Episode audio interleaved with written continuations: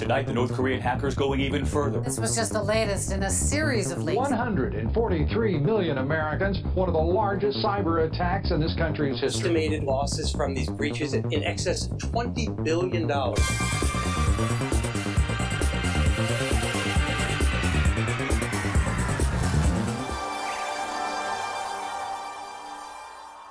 Hello and welcome back to Decrypted, a cybersecurity podcast for the everyday American. I'm your friendly neighborhood cyberman, Jacob Asida, and I'm joined as always by my cyber partner in crime. Dayton Williams. Jacob, I'm glad your flight was okay. Yeah, it's good to be back. Today is a special episode because we will be giving you a live tour of DEF CON.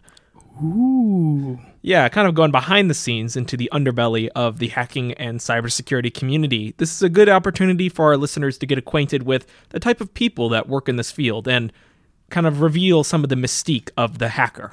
Right, right. So for those for those of us who don't know, uh, what is DEF CON? How long has it been going on, and where did you go?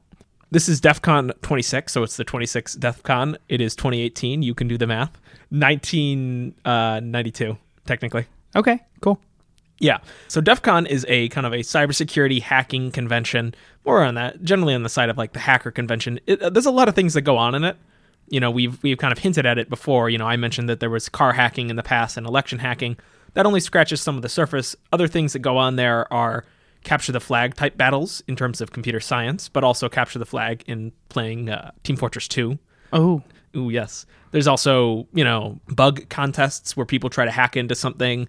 There's classes to teach you how to lockpick. There's classes to teach you how to conceal evidence. There's a lot of things going on at the convention, honestly. all right. And so is it like there's like a lockpicking booth, and there's a you know uh, capture the flag booth, or like how is it laid out? What's the structure of it all? Well, it's all over the place. It's in Vegas, as you you will probably hear from the just the sheer number of people there. But uh, it's, it's you know it's laid out in a, in Caesar's Palace Hotel, so it's all over the place. It's all spread out, and these places are basically organized by villages. And each village tends to have someone who's more of an expert on the subject matter, or maybe multiple experts. Sometimes they have like a panel of speakers that rotates through. Other times it's just you know people at desks, and you can kind of go up to them.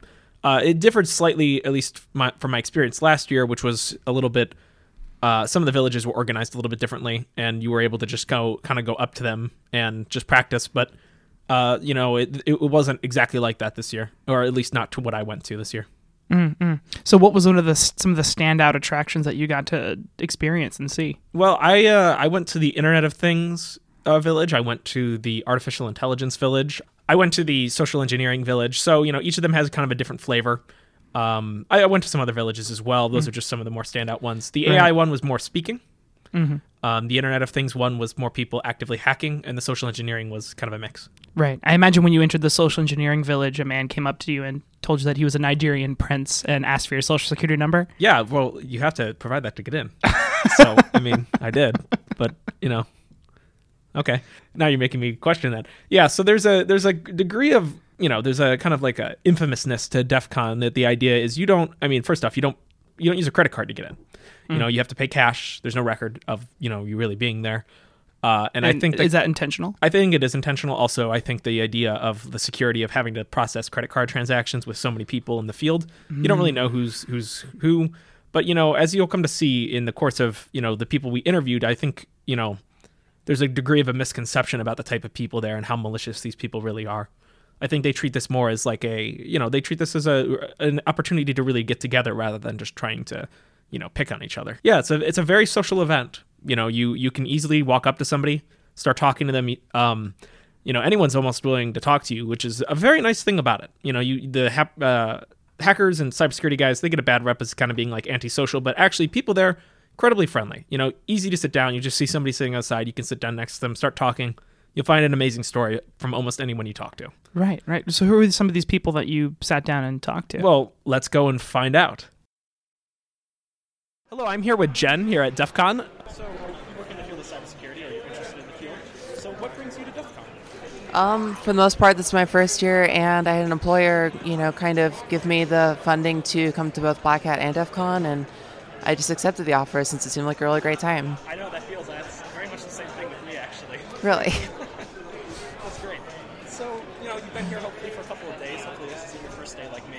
Yeah. Um, what what have you gotten to see around here? You know, because what's really been the what's the number one thing you take away from DEF CON this year? The number one thing, it's it's not really been like one big thing, but like a lot of little things.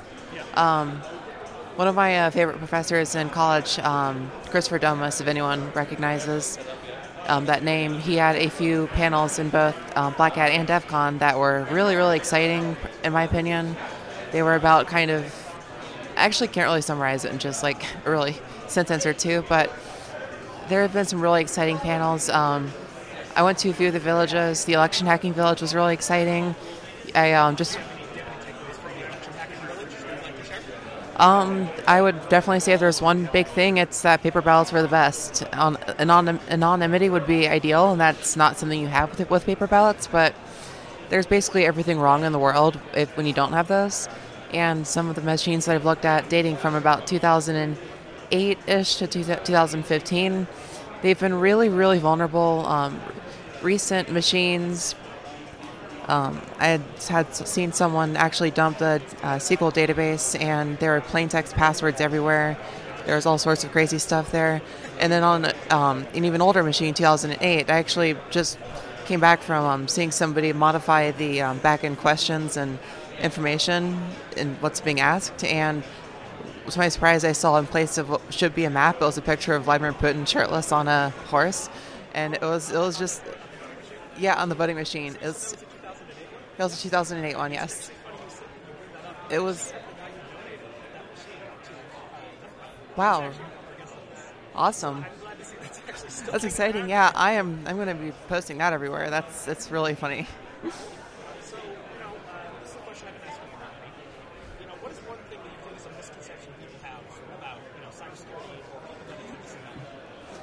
I think that it's really hard to honestly generalize everybody here. Like, there's some people I'd say there's a very great handful who might be kind of more on the punkish kind of um, perspective. They might, you know, really, you know, hate all sense of authority. They might, you know, really hate, you know, the government's role in surveillance and and all that stuff. And then a lot of them, you know, have the funding to actually go here because of working, you know, for the government and for, you know, s- the same things that the others might dislike. So I don't really see any real hard conflict at all, and I haven't seen any yet, at least. But there's there's definitely no easy generalization to make, especially on, like on the political field. I've seen you know definitely a bit of each side. It's I, I want to generalize and I kind of just can't.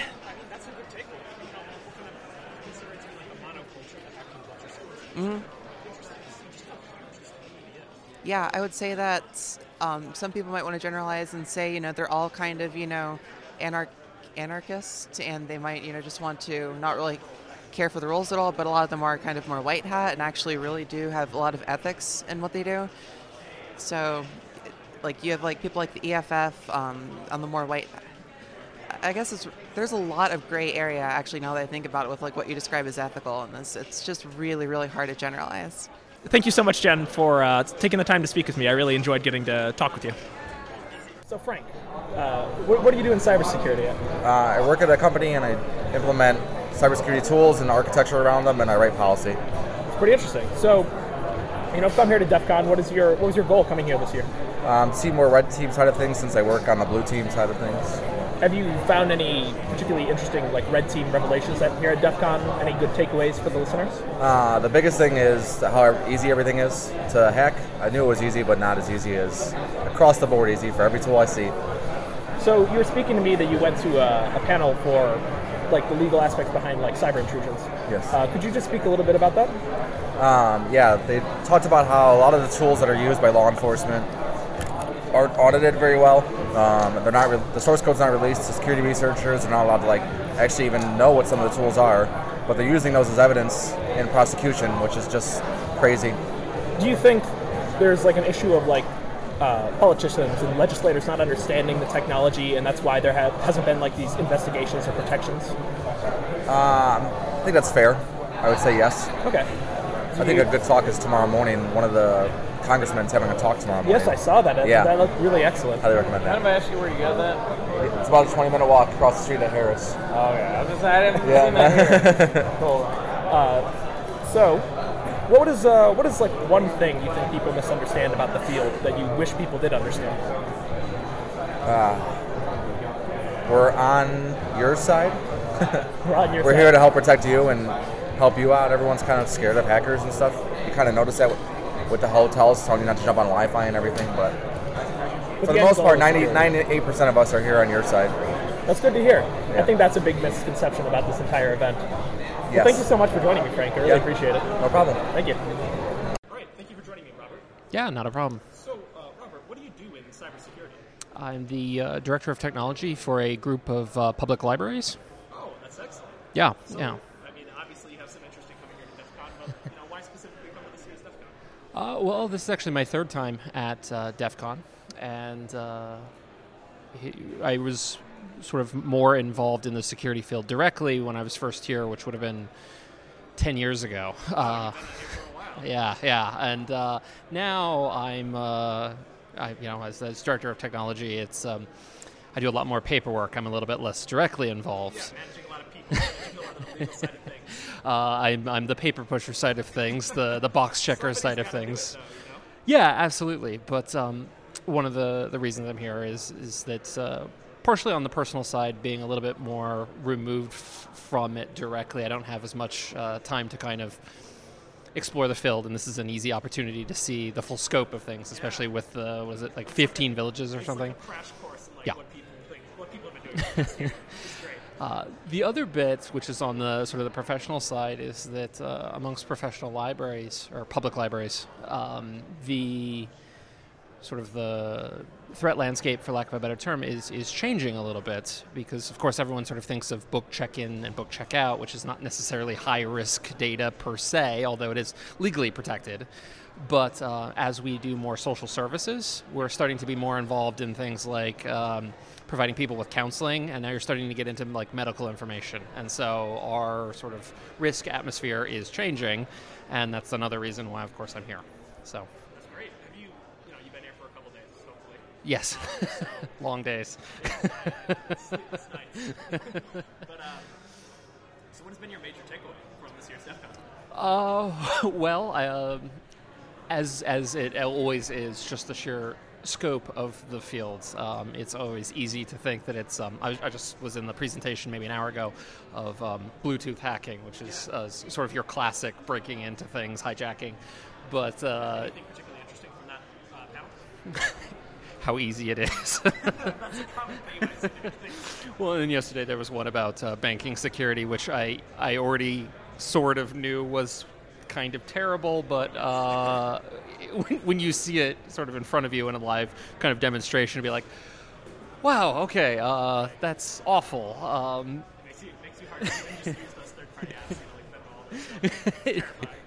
but uh, on the other hand, the, the sort of the, the sheer amount of people and the enthusiasm, and, and you do see progress uh, in many ways, um, is is heartwarming in a weird way, but certainly enthusiastic.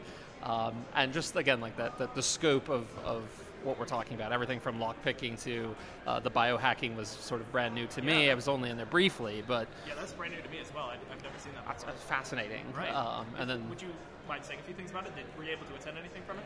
uh, I was really only a kind of a walk in and out on the Yeah, uh, right. on the, the biohacking one. mic a little bit closer? Yeah, yeah. Sorry, no, not no, not a problem.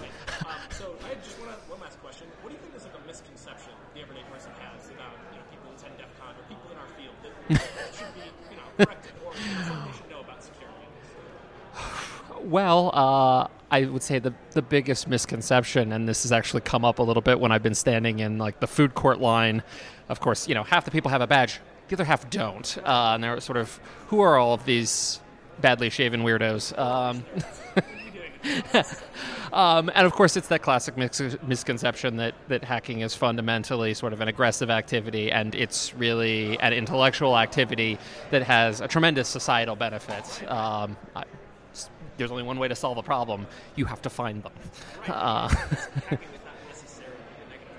it- not at, not at all. Um, and of course, I've actually gotten in the habit, and this is again partly because of, of where I work professionally. I don't call it a hacking conference; it's a security conference. Yeah, I mean, I work in government, so that's. no, no, but uh, even even the folks who are classically sort of like red team activity, that is not you know. I, it's not terrorism. It's it's not malicious. It's it's not even sort of um, destructive or graffiti like. It's it's it's ultimately an intellectual activity that has a societal benefit, and that is, I think, probably not generally known popularly. I think it's completely known amongst this audience, but uh, but outside of you know the however many thousands are here. Well, hopefully, hopefully this interview gives a better sense of you know what, what the actual world of hackers is like. Security experts, as we're going to be called. a little bit, hopefully so. Thank you so much, Robert. I really appreciate it. Yeah, absolutely. Thank you. So, Kang, uh, I just attended your uh, village on AI hacking. Basically, you're talking about the, the vulnerabilities that exist in using machine learning techniques. A lot of people see that machine learning as being like the future for a lot of fields, including cybersecurity. Uh, so, would you mind just giving like a very short overview about like what you see as the issue in security vulnerabilities of machine learning techniques? Okay, so uh, this first uh, is like a personal, maybe biased opinion.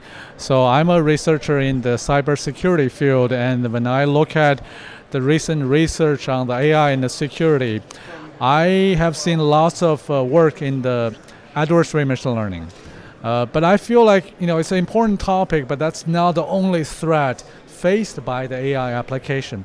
I feel like people didn't pay in enough attention or should pay more attention on the software security itself. So I basically feel like there are lots of problems in the implementation and my talk basically show a few examples that you can easily attack an image classification system by messing up the data. Too much focus on just going straight for AI without actually thinking about if the AI itself is secure. Yes. A lot of that. I'm going to actually steal a question that somebody asked in the conference. I thought it was an excellent one. So, a lot of the people who work with machine learning um, are data scientists. Right. So, how do, how do we get them to think about cybersecurity and getting their software to be secure?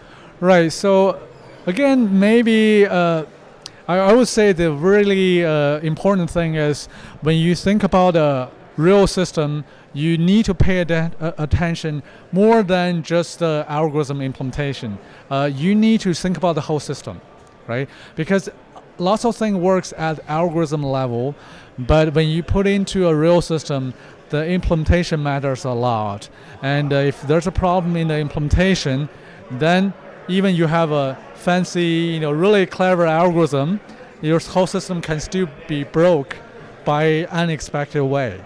So that's why I feel like you better really find a good programmer to collaborate. Well, fine. Well, thank you so much for helping me here, Yeah. Kang. Okay. Enjoy the rest of the conference. Yeah, thank you. Well, thank you for joining me, Nick. I appreciate you taking the time. So, uh, what brings you to DEF CON, Nick? Uh, a lot of things. I mean, I'd be here no matter what, but this year I had a book signing and I have two talks. So, uh, really busy, stressful, but when I'm not doing that, trying to catch some talks, hit some villages, have some fun. Yeah. Uh, game hacking, developing autonomous bots for online games. Yeah, it's fun. So it's a book written for people with like C or C++ experience but don't know anything about hacking. Um, and it takes them through, okay, so you have some coding experience. Let's look at some tools you might use to reverse engineer games, scan memory. Let's look at what code looks like at a low level, so looking at assembly code and how memory is laid out, and then how can we attack that for the purpose of automating games. So injecting code, hooking functions, calling into functions in games, modifying memory, a little bit about getting around anti cheat, and then some tricks for automation, some control theory stuff in there, and how you can kind of do this weird, uncanny mashup of like control theory with state machines and make a kind of interesting feedback loop for writing bots, stuff like that. So I'm self-educated. Uh, there's a game that I played back in the day, and a bunch of reverse engineers reverse engineered the network protocol and implemented an open source version of the server. And then in that server, they had uh, Lua, which is embeddable scripting language, which you could use to like make monsters and quests and change how items work and make your own spells. And I got into that when I was like 11. A game called Tibia. No one's ever heard of this game, so yeah, it's big in like Brazil and Sweden, and that's it. And it's not big anymore. So, but yeah, uh, I got into writing scripts for that, and then got into hacking that game, which led to the book. Really. Yeah. Thanks. So I've been hitting some different talks related uh, to my field. So I am uh, work at an endpoint security company, uh, Cylance. So I've been trying to hit talks related to malware and stuff like packing, unpacking stuff, stuff like uh, there was one about malware implanting that I wanted to go to, and I was leaving my book signing. I walked in there during the last slide, so that was sad. I got to go see some really cool talks at Black Hat as well. One really scary one on hacking medical devices, where like they're pushing updates to these things unsigned over HTTP, and they're like lying to the FDA and saying they reproduced researchers' results when they never did, and they're they're yeah they're pushing unsecured updates like insulin pumps and uh, pacemakers. That was super scary, man. Yeah, that's probably the scariest takeaway I have so far. It was my first time hitting Black Hat, and people do tend to talk more about that kind of stuff at Black Hat than DEF CON. DEF CON's more of like a people just talking about everything under the sun rather than going specifically after medical devices and calling out companies. So.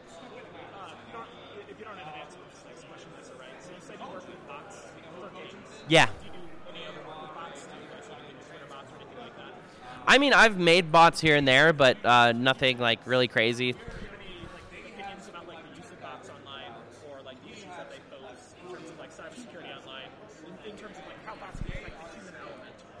Oh man, I have tons of opinions on that. Not just how they can affect humans online, but looking at the workforce as well. I mean, especially there's a lot of work online that can be taken over by bots.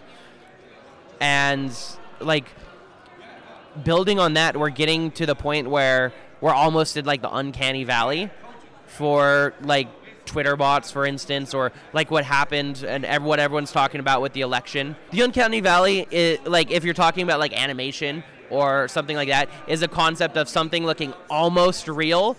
But really creepy because it's not quite there. And in terms of bots, I think they kind of take on the same thing. Like, you'll see stuff, and for a while you think it's real, but then you'll start to recognize it as bots. And it just becomes so creepy because they're spamming things that seem super relevant to what they're talking about and if you're not plugged into that then you're probably being fooled by it you know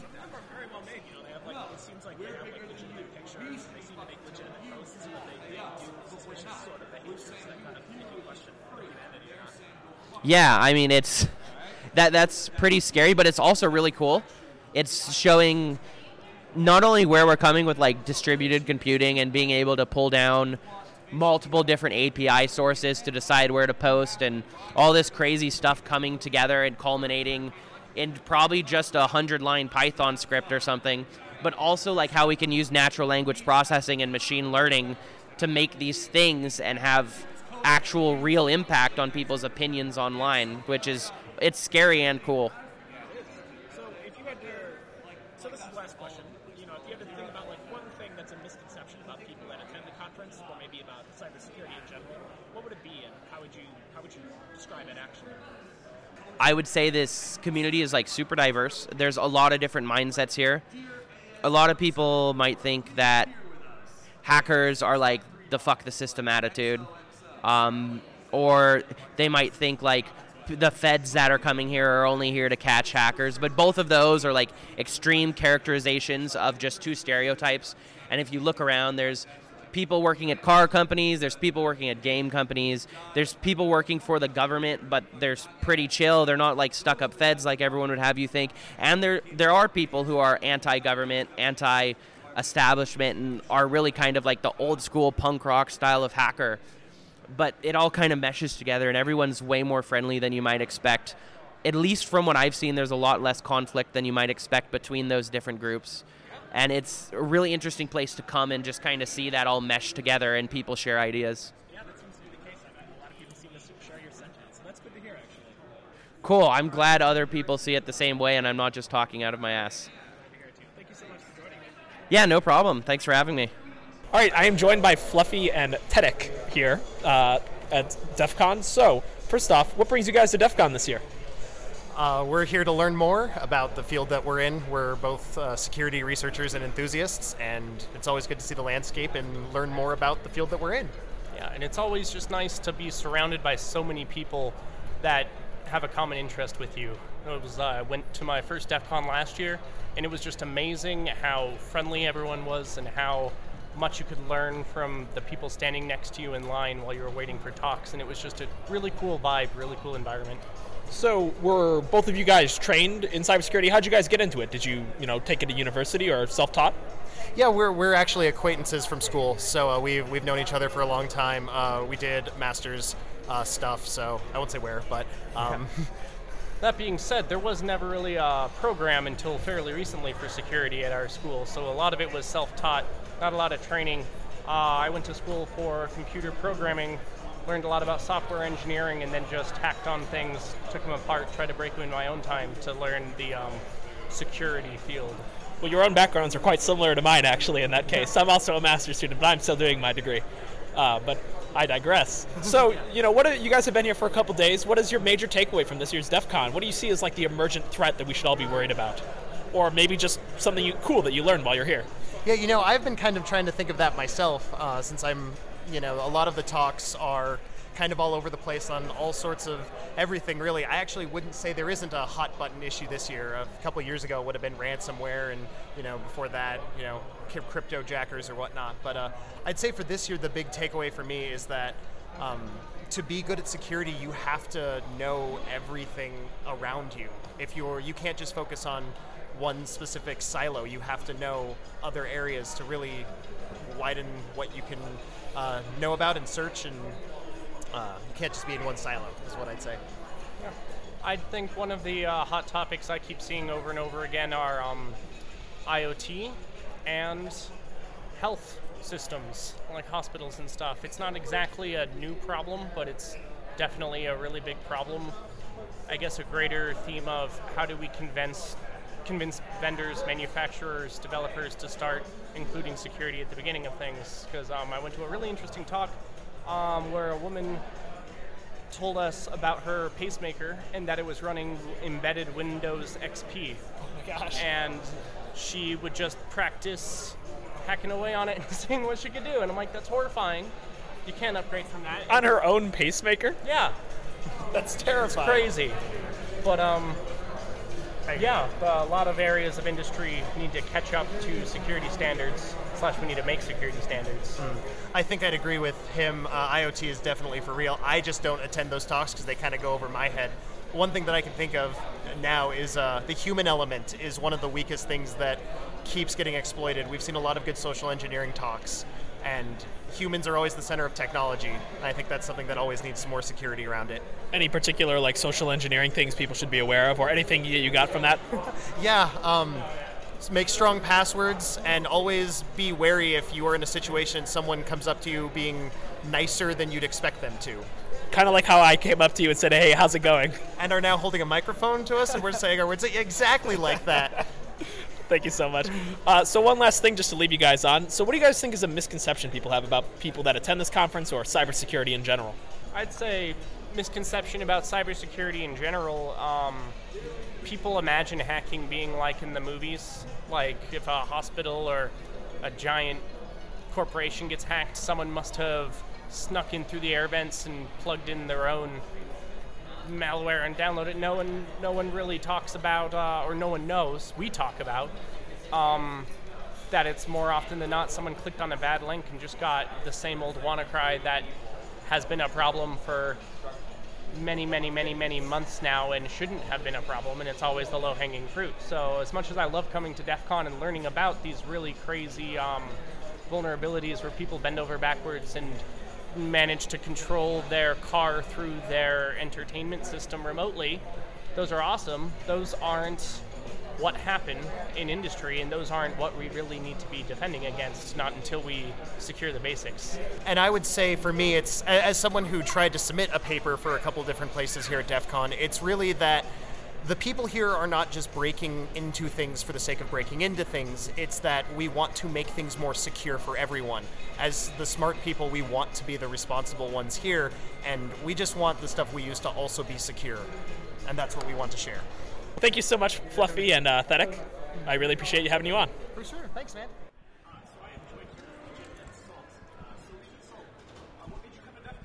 Uh, I come every year, and um, she is my guest this year, uh, as she was last year. Uh, she's also interested in the hacking aspect. So, how long have you guys been in the cybersecurity domain? What got you into it? And, you know, were you like formally trained or did you learn on your own? Uh, I've been doing it for a while. Uh, I work in it now, but I started out as um, a black hat hacker, sort of, just exploring systems on my own. Maybe more of a gray hat. So, of the panels and like the events that you've been to today, or the past couple days, I don't know what you've been participating in. What has really stood out to you? Um, definitely the Sky Talks over at the Flamingo. Um, they seem to have the best talks. Okay. Um, well, they're talks that are not recorded whatsoever, so it's like the B sides uh, underground track. Um, and basically, you get the same information that you can get elsewhere, except maybe more in depth. Um, things that people might not want to go public with yet. Uh, things that could possibly get them sued, uh, arrested, depending on you know their home government, uh, things like that. So there's no recording allowed. Uh, I will. I'll ask the stupid question. Is there anything that you can say about it? I can say that I've seen some really interesting talks there this week. Excellent. Well, I'm excited to see what uh, what actually comes out of that in a couple of years. Then I'm sure it'll be down the pipeline. You know, uh, what, what particular talks were of interest to you? In, in you know, is there like a certain area of cybersecurity that is of interest? Um, I enjoy different talks on different subjects, which is maybe a vague answer, but I like going to, yeah, I, I like going to talks that uh, I don't have any experience with because I like to learn new things. That's cool. Uh, is there any in particular that you would have anything to speak about? Um, the cow hacking one was kind of interesting, but I can't say any more about that. you just made me more interested. It was uh, it was quite interesting, yes. So, uh, what is uh, what is a misconception people have about you know the, the people who attend this event and just cybersecurity in general? Do you feel? Um, I think one of the biggest misconceptions of DEF CON in general is that it is completely hostile, that you have to use a burner phone and burner shoes, I think, as we saw somebody mentioning on, on Twitter uh, as a joke. But it's really not that bad. People are hacking, people are not generally trying to be malicious. But, uh, and we got some people zooming by here. Sorry, that was uh, that was the first goon uh, at DEF CON ever. The very first goon. um, I think the the conception that it, this is completely hostile is a little bit misguided. Um, of course, I teach my people how to be careful, not necessarily with burner phones, but you know, turn off your your wireless if you're not using it. Turn off Bluetooth. Don't accept random TLS certificates that come through because those are always malicious. But that's because we want to give an overabundance of caution sometimes. So, uh, I mean, the network's really not that hostile. Um, I think I came last year with a phone that had been two years out of date, uh, had known vulnerabilities, and I was connecting to my bank's website to make sure I had enough money to, to cover, you know, food before my hotel bill came in. Uh, it's really, and I had no problems. So I'll end with this last question. You know, a lot of our listeners, they're just everyday people. They don't always know a ton about the field. Is there anything that you think that every person should know about cybersecurity? Essentially, it's uh, it's accessible to anybody who is willing to learn. Um, I don't think it's any kind of black magic. A lot of people think it is. A lot of people think that you have to know everything, but uh, the fact is, you just have to know. You know, you have to be curious and you have to be willing to learn, and that's it. That's all you need to break into cybersecurity. Thank you so much, Legion and Salt. I appreciate you taking the time to speak with me. Of course, thank you. I was just going to say something about what you were saying just now. Like in Chris's talk earlier in Sky Talks, he was sort of laying that the blame of people not feeling like cybersecurity was approachable on the industry doing a poor job of making itself approachable and doing a poor job of making people feel like they could understand it. Um. Mhm. So one of the things I'd like to comment on, and what you'll notice, um, was you know there's a there is a lot of people that went to DEF CON this year. You know, there's a lot of people that go to DEF CON every year. Every year it seems to be increasing. Uh, and from like a surface level, there's uh, you know, th- it seems a fairly diverse crowd. I mean, you do notice a slight, you know, there's obviously more men in the field than women, which I think is a little, Mhm. you know, it's a little disappointing. But I, I think it's growing to have more women in the field at least. Is there are there any like movements or initiatives by DEFCON to attract more women, or is it more of just a field d- demographics thing like we've discussed in the past? So I'm not aware of any DEF CON initiatives, though there might be some. There's a lot of initiatives, you know, out there, and some people that uh, carry them with them, you know, to you know bring more women into the fold, which is great. You know, it's better diversity of thought into the field, and it helps break down a male-dominated field anyway. Mm-hmm. Yeah. Well, so out of out of the people that we that we just heard, who was the person you interviewed that you you thought you learned the most from, or you thought was one of the most engaging or interesting people you've interviewed?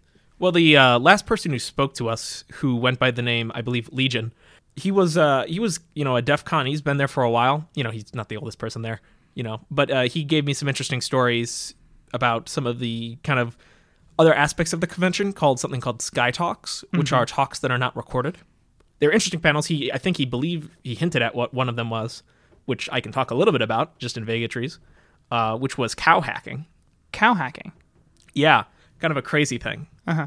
So basically, the idea that I would describe cow hacking as modern day cattle wrestling, if you wanted to uh, really think about it. No, like messing with chips that are put in them. Yes, you got you caught onto that way faster than I did. I didn't Oh, think geez. I didn't think there would be RFID chips Oh, in, yeah. in cows, but you know what? There are. I come from Mississippi. I know all about agribusiness. Well, then you would be well welcome because that is a niche area of the convention that people don't think about. Wow, that's so cool. And so they they change the RFID chips and then just take the Yeah, they steal the cows. Yeah, they can they can pretend like the cow is still in, in a regular spot, but they could steal the cow. Oh wow! There's a lot of things like that. I mean, you you know, in previous years, I mean, a lot of things have computers in them that you don't realize. You know, Yeah. tractors have computers in them, for Right. instance. You know, and you maybe have seen some hubbub on the news about the fact of the software is proprietary and they don't want you touching it if something goes wrong. You have to hire an expert to come in and fix it.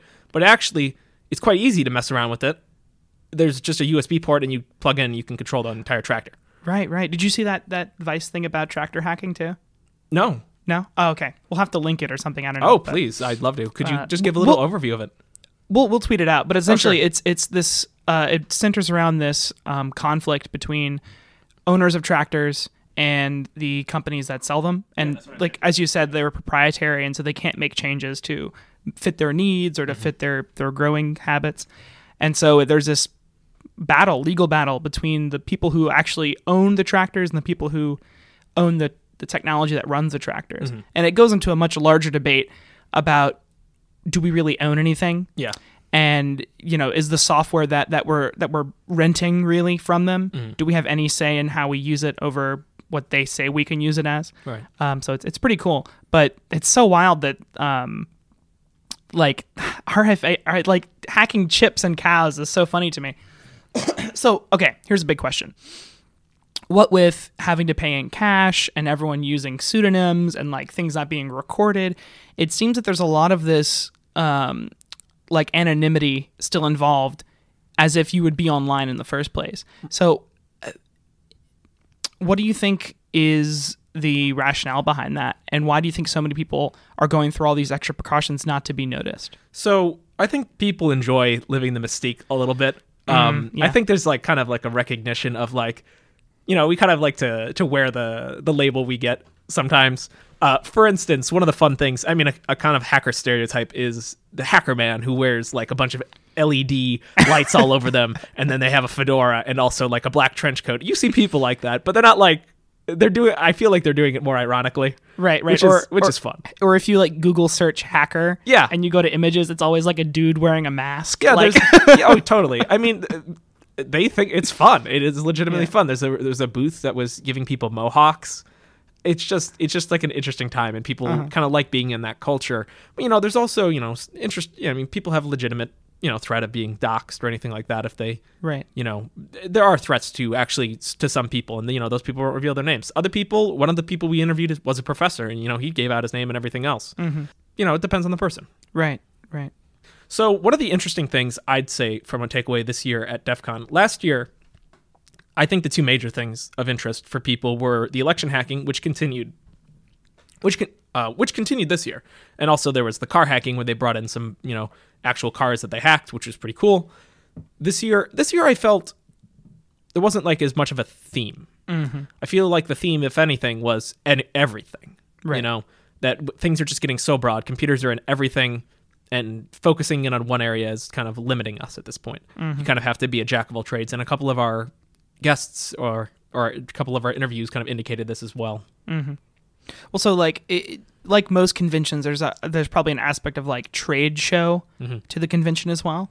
Did you see any products or things that were being sold or things that were being advertised that, that like, caught your eye or you thought were interesting? Yeah, so every year there's always the vendor area where Uh-huh. you can just go and buy basically whatever you want. Uh, you know, it ranges from books. It's really surprising what goes on there. You know, you could just buy books for yourself, for your own education. There's regular books that are just being sold that are kind of tangentially related to the field. There's uh, books and videos to teach your kids how to code and stuff like that. Mhm. There's areas where you're donating USBs to fight uh, fascism.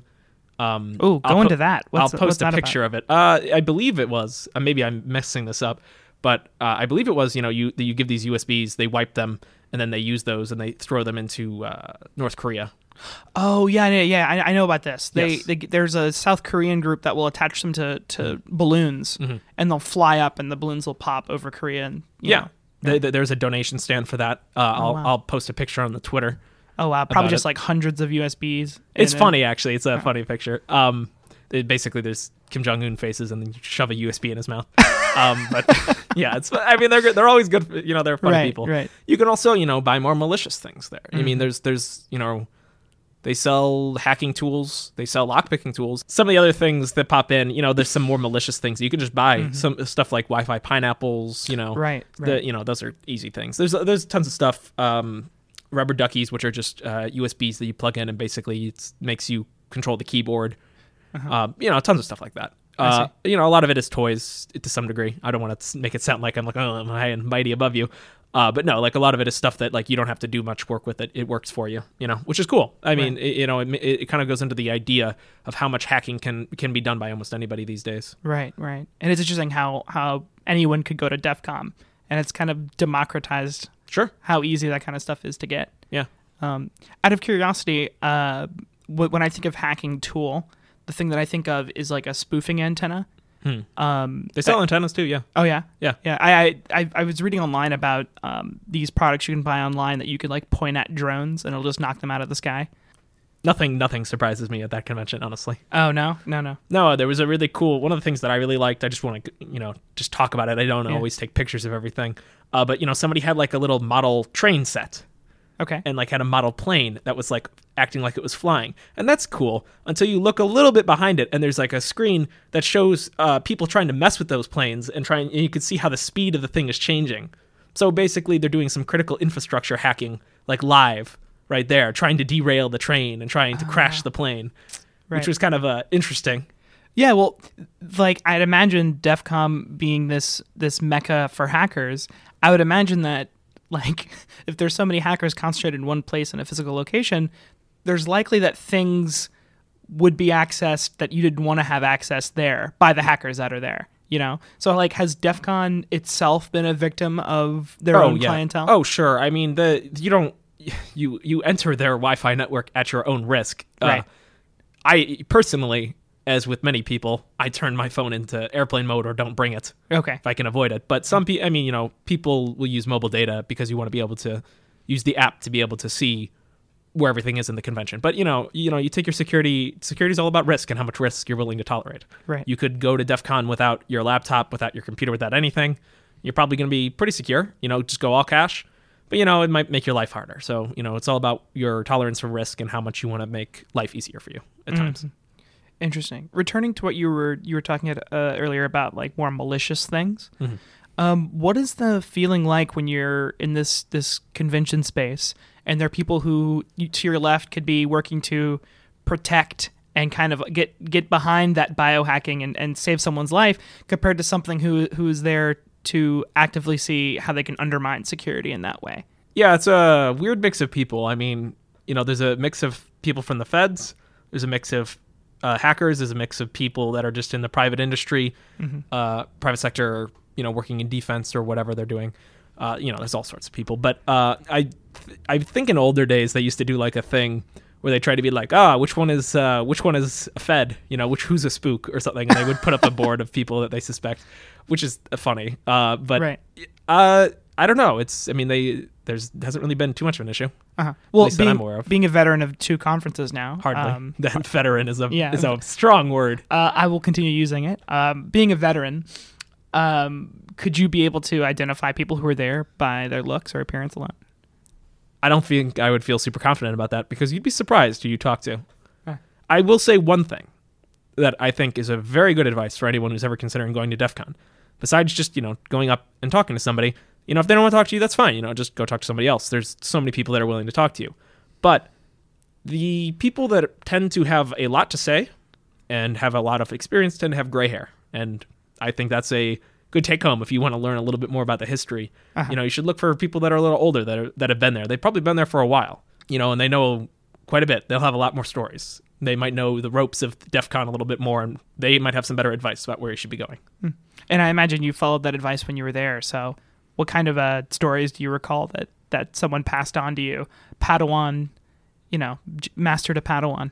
One of the guys who appeared on was one of the people who started the Sky Talks. Uh-huh. He actually appeared and he talked. He helped start those. Um, in that clip where I'm talking to him, uh, one of the original goons, which the goons are the people who run the conference, basically. You know, they Uh-huh. keep everything in line. Um, they they came by. I mean, it's just kind of interesting. Like some of these people have had, you know, they are known almost entirely by their pseudonym. Right, right. Well, hopefully we will see how next year fares, and we might go from live from DEF CON Part Two next year. Oh, Maybe you can join me. I would I would love that. That'd be great.